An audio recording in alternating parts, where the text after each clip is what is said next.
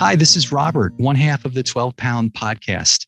Welcome to our latest 12 by 20 episode. As a quick reminder, our show discusses life's changes and how we hope to help you face them through shared stories and experiences. So today's episode is being recorded, as we had mentioned just a few minutes ago off camera, is being recorded at Kona Sports in Wildwood, New Jersey. And we are thrilled to welcome our guest, Shaun Tomson. Hi, Shaun. How are you? Good. It's great to be here, especially looking out on a surf shop with boards uh, displayed. It is, yeah. We we we didn't hang them up just for this episode. They were here prior to the recording, but we were very happy to uh, yeah to be here in Kona. And it's so nice that you have some ties, uh, even if they're from a few years back to Wildwood, New Jersey. It's an important place for our listeners and some of the locals here. And it's nice to know that someone uh, who's been surfing as long as you have and is successfully knows our, our little island. Yes, I know. Uh, I know New Jersey well. And in fact, uh, my wife and I had a clothing brand called Solitude, which used to be sold uh, at the store Kona. So, uh, and, right the way across um, uh, in New Jersey at all sorts of stores. In fact, I was in uh, New Jersey in uh, Point Pleasant about a month and a half ago, involved the launch of my new book, The Surfer and the Sage, at one of the surf shops there called the Ocean Hut. that's great. Oh, that's great. I'm so happy you, you've been here recently. Well, it's uh, you know, as you know, we've got some weather pushing up, so it's a little uh, it's a little blown out today, but over the next couple days, it might uh, it might turn into something. So, well, thank you so much, and I'm just going to give a quick background on you. I think a lot of listeners who are tuning in today are very familiar with you and your your history in surfing.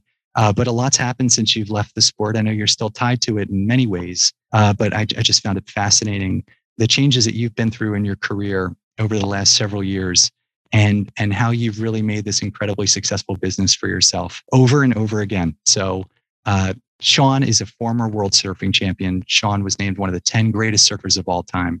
Uh, he has a bachelor's in business administration and a master's of science in leadership from Northeastern University. Shaun has created two popular apparel brands. One he had mentioned, Solitude, and the other is Instinct, which he co founded with his wife, Carla. So he's the author of the best selling book, Surfer's Code and the Code, The Power of I Will, available on Amazon.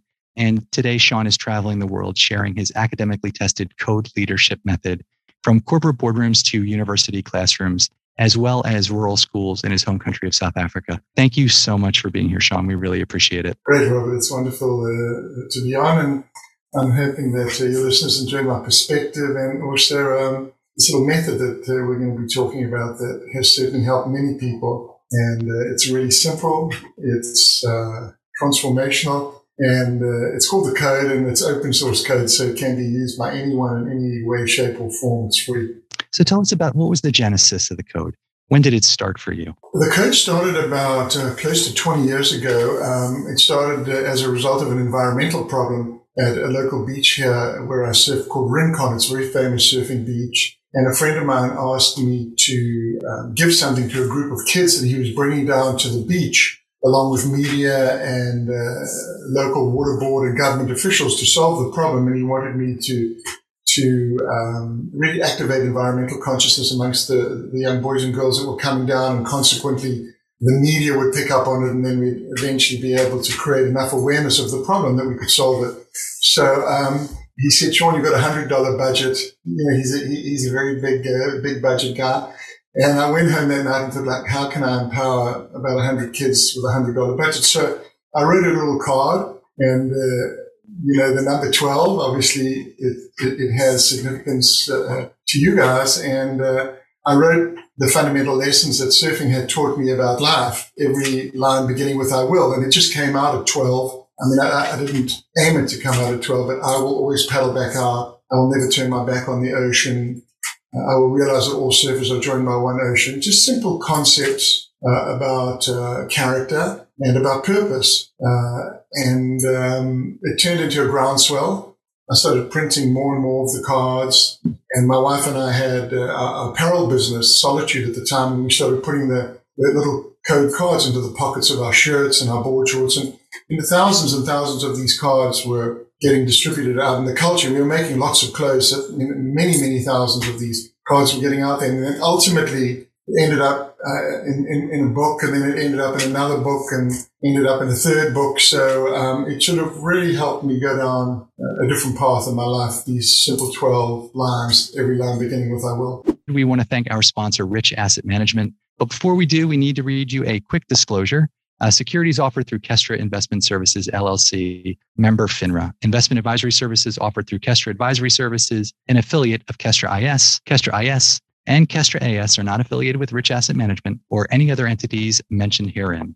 To view Form CRS, please visit www.kestrafinancial.com backslash, backslash disclosures. Rich Asset Management, based in Marmora, New Jersey, is a premier financial services firm dedicated to helping clients reach an enjoyable retirement. Dedicated to educating Cape May and Atlantic County, Rich Asset Management is committed to providing leading edge financial advice supported by a first class client service experience. Rich Asset Management chooses to be independent so their clients know their advice is always in their best interest and directly tied to their goals. Make it sound so easy writing three books. I mean, I'm sure it was challenging. What was that like the first time someone either approached you or you thought about putting down your thoughts to share? Yeah, it was very uh, different. And, um, you know, it's interesting. You might read a lot of uh, sort of self-help and personal development books, and a lot of them focus on, you know, just say no. You know, there's so much coming at you. You need to be selective and say no.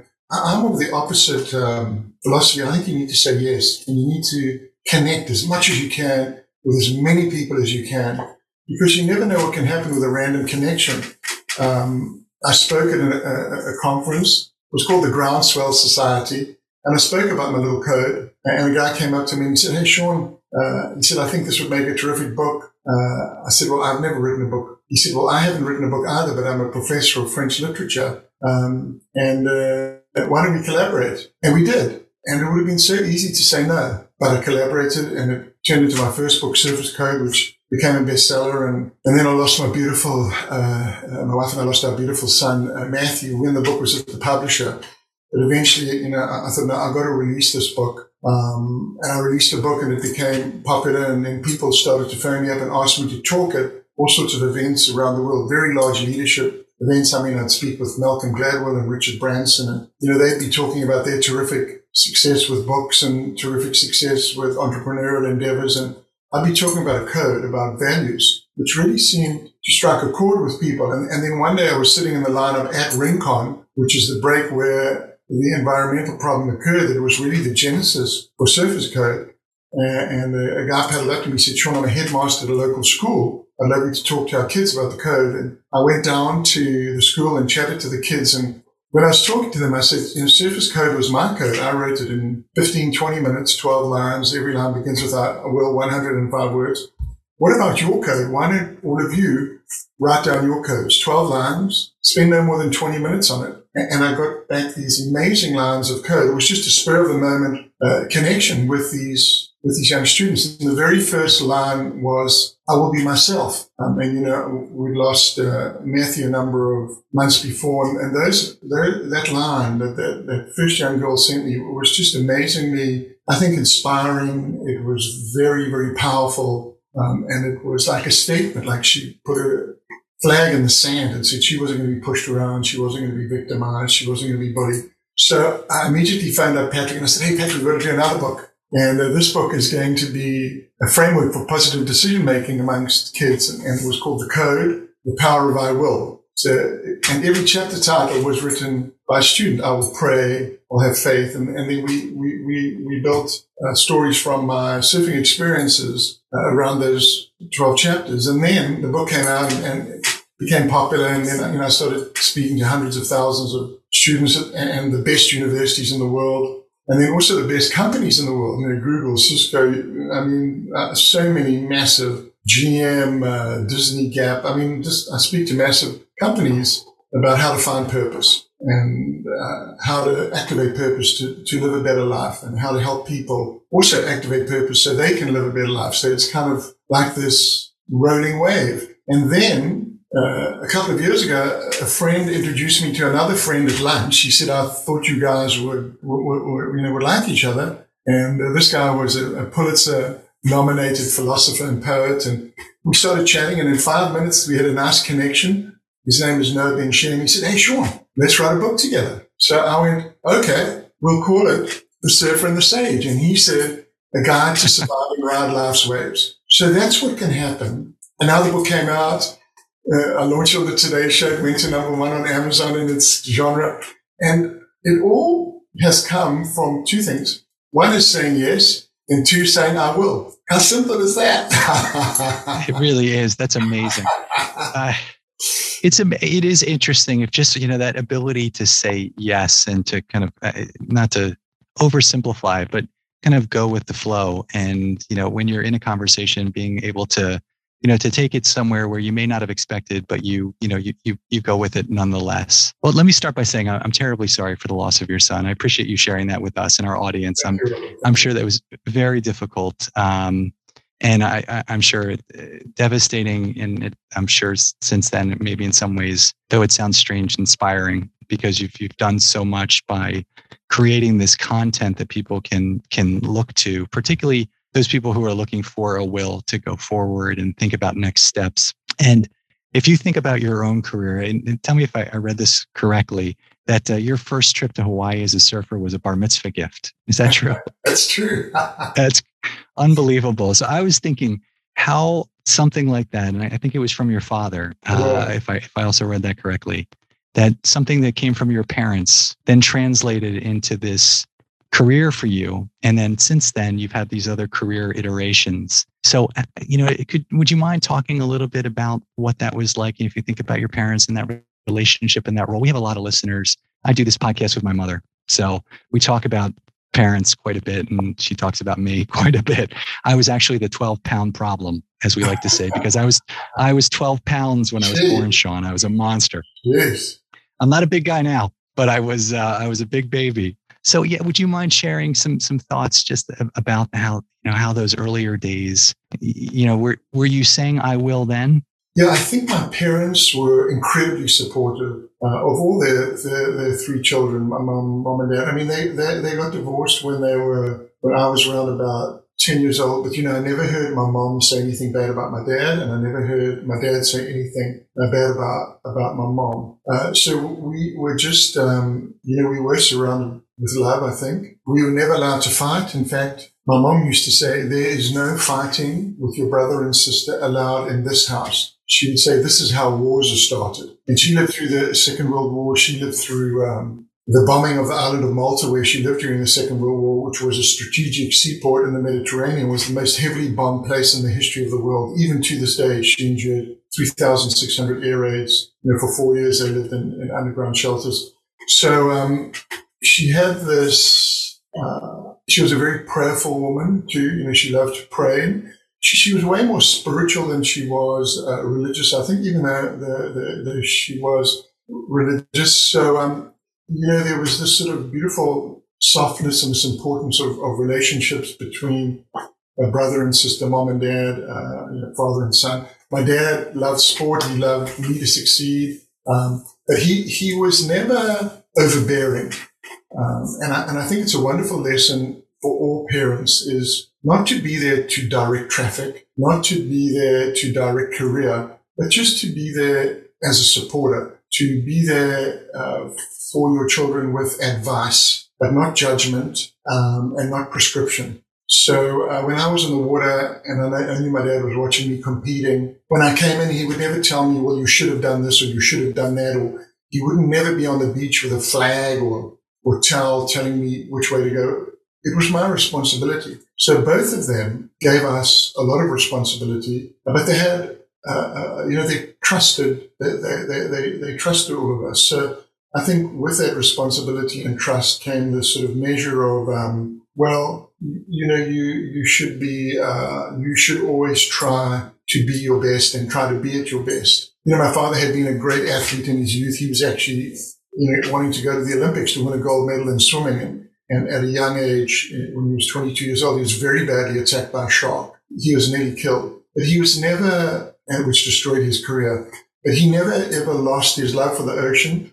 And he was never bitter about his loss. And he loved me to succeed. Yes, he loved me to succeed because he could participate in that. But I never felt like I was doing it because it was his dream. What seems like your parents instilled those fundamental character traits in you at a young age as you go out and now you're, you're as a public speaker, whether you're speaking to one of these corporations or a university, how do you find it's received? I mean, character is an interesting quality. It's it can be difficult to assess, uh, but I, I, think it seems as if you if if you are looking at a company or a person who is of high character, it seems like they have a higher return on investment. There's more that they can deliver as a result. So, how has that teaching process been, and how has it been received as you've been speaking to these large groups of of of, of people? So, when I when I I, I talk, um, I try to do two things. One is is give a perspective on my life um, and give a perspective on my character, but it's not a prescription. All it is is a perspective. You know, I'll, I'll tell a story about commitment and I'll tell a story about connectivity um, and perseverance and resilience. You know, I, I, just want to show the important traits that have helped me uh, in my life. Not only be successful in, in, in, surfing and business, but also, you know, have helped me endure heartbreak and grief um, and loss and, and, and, be a better person. And then um, I show the code method. So the code method is just a simple tool to activate purpose, um, which when you live a life of purpose, I think it can help you mold your character and develop positive character traits. So, like, what what is purpose? Um, you know, purpose is a long-term commitment to accomplish aims that are meaningful to yourself and to the broader world. So, purpose is like the power to find so that you can be committed long term to meaningful endeavors um, so purpose is power. And I have found that introspection and then not just visualization, but introspection and then creating a concrete path by writing your code, 12 lines, every line beginning with I will, is a wonderful way to activate the impetus and power to realize those commitments. And then if you couple that, which is, this is super cool part, if you couple that with a public statement, so you know, did a thing uh, the other day for Kellogg uh, Business School at Northwestern for, for, a team from this wonderful company called Masonite. So people state state their commitments, their 12 lines. And what this does, it creates this feeling of connectivity. Plus, it creates this feeling of vulnerability, which in this context is incredibly important because this is not about competition. This is about engagement and connecting with a fellow human being at a deeply spiritual level. I like to say when people write their 12 lines, they write in a different language. They write in spirit language because when people write their 12 lines, everyone writes the best version of who they want to be. They don't write, I will hit my third quarter goals. They don't write, I will be financially successful. I will be wealthy. People, well, I've read millions of lines of code and I'm sure they're out there, but the people that I've spoken to have never written them and they have never, never read them people aspire towards noble pursuits. I'll have faith. I'll pray. I'll lift others up when they're down. I'll be a mentor. I'll be a lifelong learner. You know, people write, I will be a better spouse. I'll be a better husband. I'll be a better father. That's, that's a very, I will be a better father and I will be a better spouse are very, very popular. And, and when everyone reads everyone else's, people realize that we're very, very similar. We're way more similar than this perception of living in a divided world. And yes, there's this chasm between Republicans and Democrats. But when people write their code, they're not Republicans and they're not Democrats. They're just part of this collective humanity. And while, and, and what's, what's beautiful to read and, and when I read, you know, and, and, and I see people's codes, I like to think I've got the best job in the world because I'm seeing the absolute beauty, the true beauty of the human spirit. Everyone writes different lines, but we only write two lines. And the meaning, the true meaning of our lives can be illustrated by two lines of code. I will be better. I'll help others be better. That's what people write. Every single line that I've ever read falls into one of those two um, areas. I'll be better I'll help others be better. And that is, that's like the purpose of life. We want to be better. We want to help others be better. That's it. That's how simple it is. Wonderful. Thank you for sharing all that. And thank you for sharing your stories. This was uh, one of uh, my favorite 12 by 20s. So thank you for spending the time today. Uh, it's been a pleasure, Shaun. Uh, we wish you the best of luck. We hope to see you down in southern New Jersey in the Philadelphia area before too long. and before we do, uh, if you uh, like what you hear and have heard here on this podcast, please check out Shaun's website at www.shauntomson.com. You can find this episode and other episodes of the 12 Pound Podcast at www.12poundpodcast.com. So, Shaun, thank you again. I look forward to seeing you. Thank you for making the time and I wish you the best of luck. Thanks so much, Robert, and hi to mom. Thank you. And she will love that.